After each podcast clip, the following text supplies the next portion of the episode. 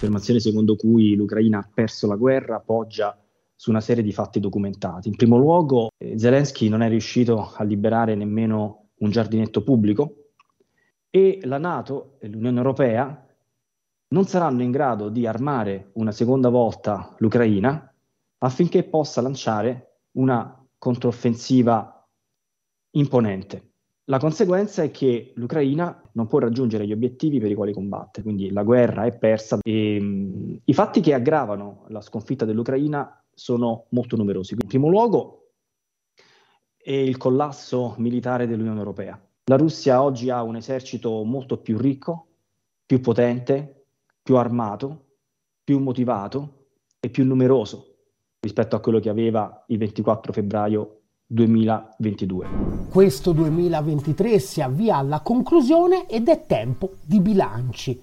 E il bilancio della guerra per procura della Nato contro la Russia in Ucraina non potrebbe essere più disastroso. Ne abbiamo parlato con Alessandro Orsini, che da due anni può vantare un riconoscimento al quale abbiamo sempre ambito anche noi, senza successo essere additati dai vari Gianni, il contrario del giornalismo Riotta e compagnia strisciante, come il leader indiscusso degli utili idioti della propaganda putiniana in Italia. E a noi, nonostante tutti gli sforzi, manco una menzioncina.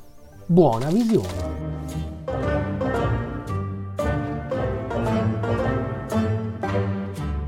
Allora, benvenuto professor Orsini, è un piacere per finalmente averla qua con noi, era tanto che volevamo invitarla. Il buon Alessandro finalmente benvenuto, ha preso benvenuto. Grazie, grazie, è un piacere per me, è un grande piacere per me essere qui a Ottolina TV. Grazie mille. Allora, io partirei subito a bomba, visto che appunto ha fatto recentemente un'affermazione piuttosto perentoria eh, ha detto molto chiaramente, eh, possiamo dire ormai, possiamo dirlo chiaramente, che l'Ucraina ha perso la guerra. Cosa mhm. intendeva mm-hmm. esattamente? Mm.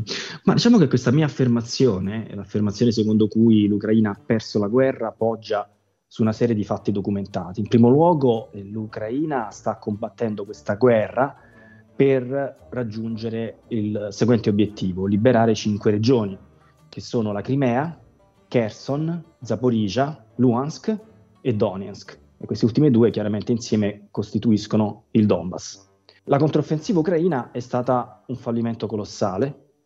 Eh, Zelensky non è riuscito a liberare nemmeno un giardinetto pubblico e la Nato e l'Unione Europea non saranno in grado di armare una seconda volta l'Ucraina affinché possa lanciare una controffensiva imponente. La conseguenza è che l'Ucraina non può raggiungere gli obiettivi per i quali combattere, per i quali combatte, non può raggiungere gli obiettivi per i quali combatte, non può liberare la Crimea, non può liberare Zaporizhia, non potrà liberare Kherson, non potrà liberare Luhansk e nemmeno Donetsk. Ne consegue che l'Ucraina ha perso la guerra. E a ciò bisogna aggiungere una serie di circostanze tragiche che aggravano questa sconfitta, quindi la guerra è persa nonostante vada avanti. E, um, I fatti che aggravano la sconfitta dell'Ucraina sono molto numerosi, quindi per motivi di sintesi mi limiterò soltanto a quelli principali. In primo luogo è il collasso militare dell'Unione Europea. L'Unione Europea è collassata militarmente. E, um, la Commissione Europea aveva promesso un milione di munizioni all'Ucraina che avrebbe dovuto già consegnare, invece allo stato attuale ne ha consegnate soltanto circa 300.000 su questo milione quindi l'Unione Europea non è stata in grado di fornire le munizioni minime affinché l'esercito ucraino, eh, affinché l'esercito ucraino reggesse la capacità di fuoco della Russia. Di contro la Russia si è spaventosamente rafforzata. La Russia oggi ha un esercito molto più ricco, più potente, più armato, più motivato e più numeroso rispetto a quello che aveva il 24 febbraio 2022. Bisogna aggiungere inoltre altre circostanze. L'Unione Europea a, casa, a, causa, Europea a causa della guerra in Ucraina è andata in recessione, mentre il PIL della Russia cresce, il che vuol dire che, come avevo previsto all'inizio della guerra, l'economia russa è in grado di sorreggere lo sforzo bellico. Il PIL della Russia è cresciuto, la Russia è riuscita a utilizzare le sanzioni dell'Unione Europea contro l'Unione Europea e ad aggravare la situazione altri fatti, ad aggravare la sconfitta dell'Ucraina e la lotta per il potere che si è scatenata a Kiev. A Kiev in questo momento infuria una lotta per il potere, principalmente tra Zelensky e Zaluzny, che è il capo di Stato Maggiore dell'esercito ucraino. Zelensky sta cercando di far ricadere la colpa di questa spaventosa sconfitta militare su Zaluzny. Zaluzny sta cercando di farla ricadere su Zelensky. Il sindaco di Kiev nelle ultime ore ha preso posizione contro Zelensky, ha rilasciato una dichiarazione durissima in cui afferma ehm, che bisogna smetterla, si riferisce chiaramente a Zelensky, di prendere in giro le persone, di ingannare le persone, bisogna dire come stiano le cose realmente e le cose realmente stanno, dice il sindaco di Kiev, come dice Zaluzny. Quindi è chiaro che il sindaco di Kiev in questo momento ha preso posizione contro Zelensky in favore di Zaluzny. Le elezioni in Ucraina sono state rimandate, ma la moglie di Zelensky eh, a mio giudizio perché teme di essere assassinata o teme che venga assassinato il marito o i propri familiari, ha rilasciato un'intervista all'Economist l'altro giorno pregando il marito di cambiare vita, di non candidarsi alle prossime elezioni e di iniziare un'altra vita. Bisogna inoltre aggiungere il divieto che Zelensky ha stabilito contro Poroshenko, che è il suo predecessore. Poroshenko è stato presidente dell'Ucraina dal 2014 al 2019 e il quale aveva chiesto di potersi recare in Polonia, di poter andare all'estero. Sostanzialmente questo permesso gli è stato proibito perché Zelensky teme che Poroshenko voglia ordire un colpo di Stato contro di lui. Ad aggravare la situazione c'è il fatto che gli ucraini abbiano completamente perso la speranza di poter vincere. E questo fenomeno psicologico si, comporta, si ripercuote chiaramente sul comportamento anche dei soldati e degli uomini che sono destinati alla leva. Infatti, infatti, è gravissima la notizia che l'ultima mobilitazione militare dell'Ucraina sia stato un fallimento gigantesco. Tant'è vero che il ministro della difesa è stato rimosso a settembre, erano stati in precedenza rimossi tutti i vice ministri della difesa per corruzione. Migliaia di uomini ucraini sono scappati all'estero per non arruolarsi nell'esercito, altri si sono procurati certificati falsi per l'esenzione alla leva con la complicità del governo di, de, del vertice del Ministero della Difesa sostanzialmente. Quindi abbiamo anche purtroppo questa situazione in cui lo Stato ucraino è uno Stato molto corrotto e questo ha avuto conseguenze disastrose anche eh, ai fini del, della mobilitazione, dell'ultima mobilitazione dell'Ucraina. In estrema sintesi, Zelensky non è riuscito a mettere insieme i soldati di cui ha bisogno per poter sopravvivere, perché adesso la guerra in Ucraina, la guerra è persa, ma si continua a combattere, quindi è un tirare a campare, anzi in realtà è un tirare a crepare, perché? Nel frattempo, come appunto avevo ampiamente previsto prima della controffensiva, avevo detto che la controffensiva sarà un fallimento colossale e la Russia farà la sua contro-controffensiva. Ho introdotto questo, questo termine improprio nel dibattito pubblico, ma così per farmi capire meglio. È quello che è accaduto, perché la Russia alcune settimane fa ha scagliato un'offensiva violentissima contro la città di Avdivka nel Donetsk, città strategica per molte ragioni, città molto importante perché si trova vicino all'imbocco dell'autostrada H20 che arriva fino a Kharkiv ed è molto importante anche per la logistica ucraina, molto importante perché c'è anche una ferrovia ad Avdivka, molto importante perché Avdivka ha un'industria importantissima che eh, in passato creava un indotto per miliardi di dollari, industria molto importante anche per l'industria del ferro di Mariupol. E Avdivka in questo momento è quasi completamente circondata, sostanzialmente agli ucraini rimane soltanto l'uscita ad ovest, dove ci sono dei campi peraltro minati. E, e a causa di questo attacco violentissimo dei russi contro Avdivka, eh, Zelensky è stato costretto a spostare la massa dell'artiglieria da Zaporizia, sostanzialmente dal fronte Rabotino-Verbovoje, verso Avdivka. Quindi ulteriormente, questa è la, la, conferma ulteriore che sono svanite tutte le speranze ucraine di poter riconquistare Zaporizia, perché il progetto iniziale era di partire da, eh, da Rabotino, puntare su Tokmak, poi andare su Melitopol e riconquistare il mare. Niente di tutto questo, la controffensiva ucraina è iniziata il 5 giugno, dopo sei mesi, se conto bene, dovrebbero essere passati sei mesi, gli ucraini sono fermi lì, sono fermi sulla linea Rabotino-Verbovoje, non si sono mai mossi. E c'è stata una mattanza, sono morti decine di migliaia di soldati ucraini perché all'inizio gli ucraini hanno utilizzato come tecnica l'assalto frontale con un grande dispiegamento di truppe.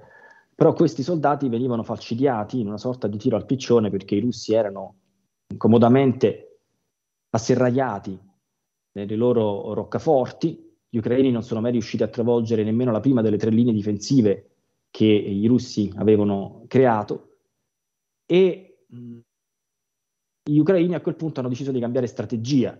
Anziché mandare all'assalto sostanzialmente persone che poi saltavano sulle mine, chi sopravviveva si prendeva dei missili in petto da parte dei russi, hanno iniziato a mandare piccoli gruppi di soldati. Per gru- piccoli gruppi di soldati parlo di tre, quattro soldati che andavano all'assalto, andavano in avanscoperta.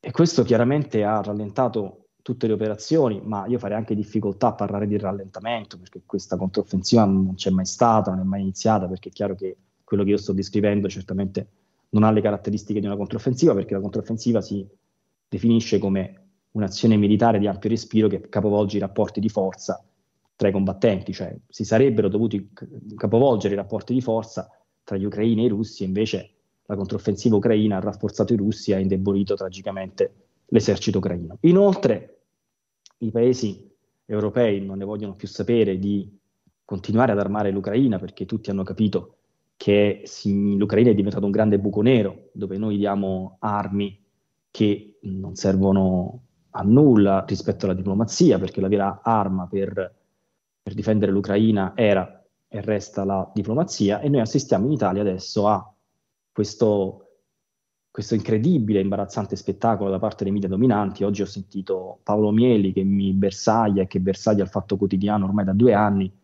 Paolo Mieli, senza citare il mio nome, ma chiaramente facendo riferimento a me, al Fatto Quotidiano, ha detto che ci trova ridicoli perché era ridicolo eh, è ridicolo adesso dire l'avevamo detto, che io l'ho sempre detto che questa sarebbe stata la fine dell'Ucraina, anzi in realtà io ho previsto una fine peggiore ed è quello che annuncio, perché il, quello che attende l'Ucraina nel 2024-2025 è peggio di quello che abbiamo oggi davanti agli occhi. E, mm, e Mieli dice, sono ridicoli coloro che dicevano ah, l'avevo detto.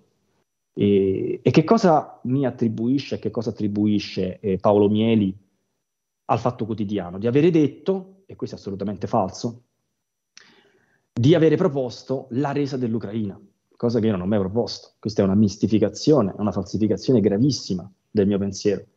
Io ho sempre detto che gli ucraini avevano il sacrosanto diritto di sparare sui russi e di difendersi. Ho detto all'inizio della guerra che la Nato avrebbe dovuto trattare. A questo Mieli non lo dice.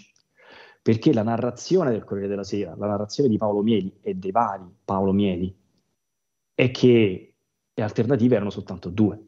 E questo la documentazione storica dimostra che Paolo Mieli afferma falso, perché Paolo Mieli dice che l'alternativa era tra la resa incondizionata dell'Ucraina e l'invio delle armi, e non è così, perché la documentazione ufficiale della Nato mostra inconfutabilmente, incontrovertibilmente, che Paolo Mieli afferma falso.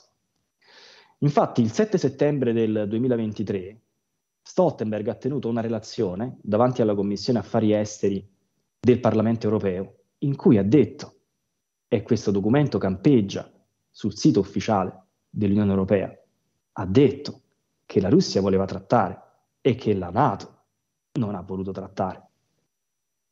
Stoltenberg ha detto, ed è agli atti, è un documento scritto.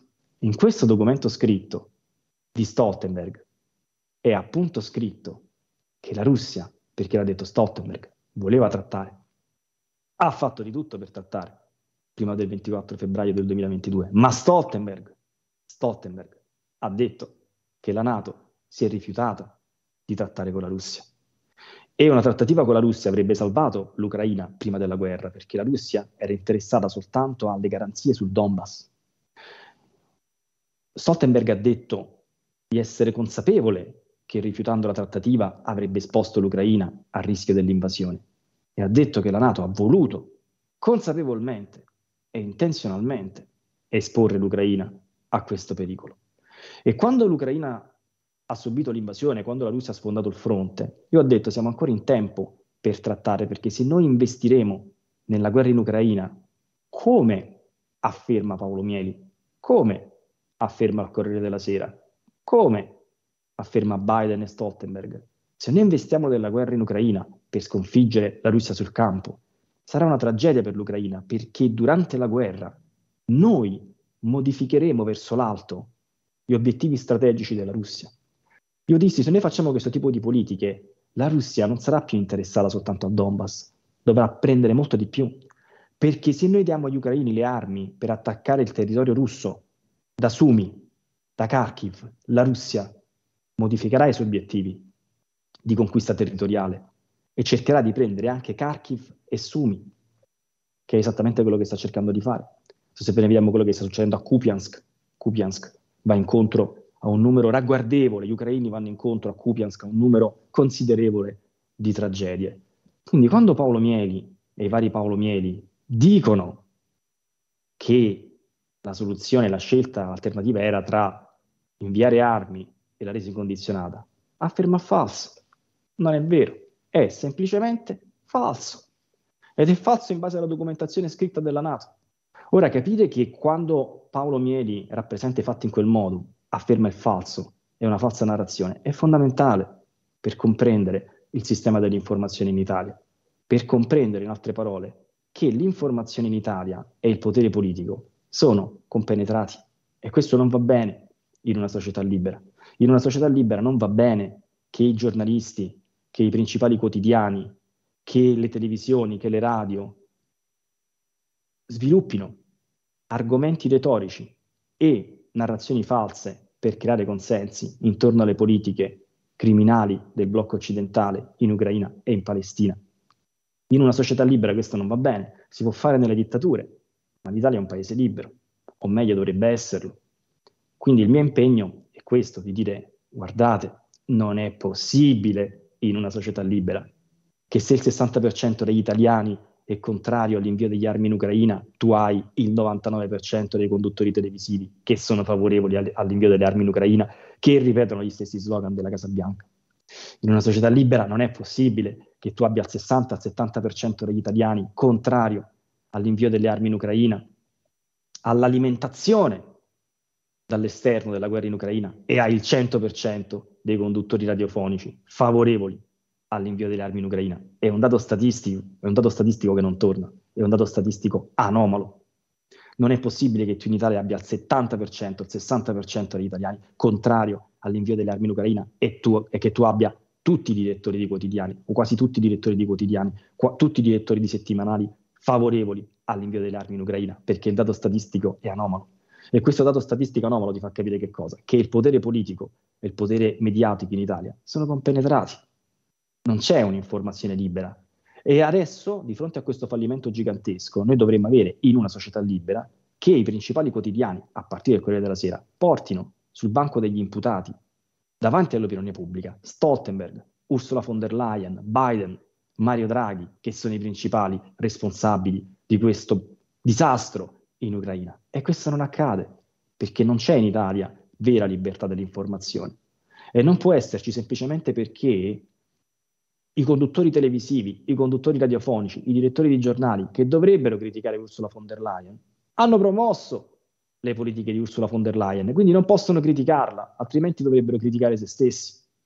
E questo è un disastro per noi. Quello che hai appena visto non è altro che un piccolissimo estratto di una lunghissima intervista da Alessandro Orsini che abbiamo registrato ieri mattina. Se vuoi vederla in versione integrale, devi fare tre cose semplici, semplici.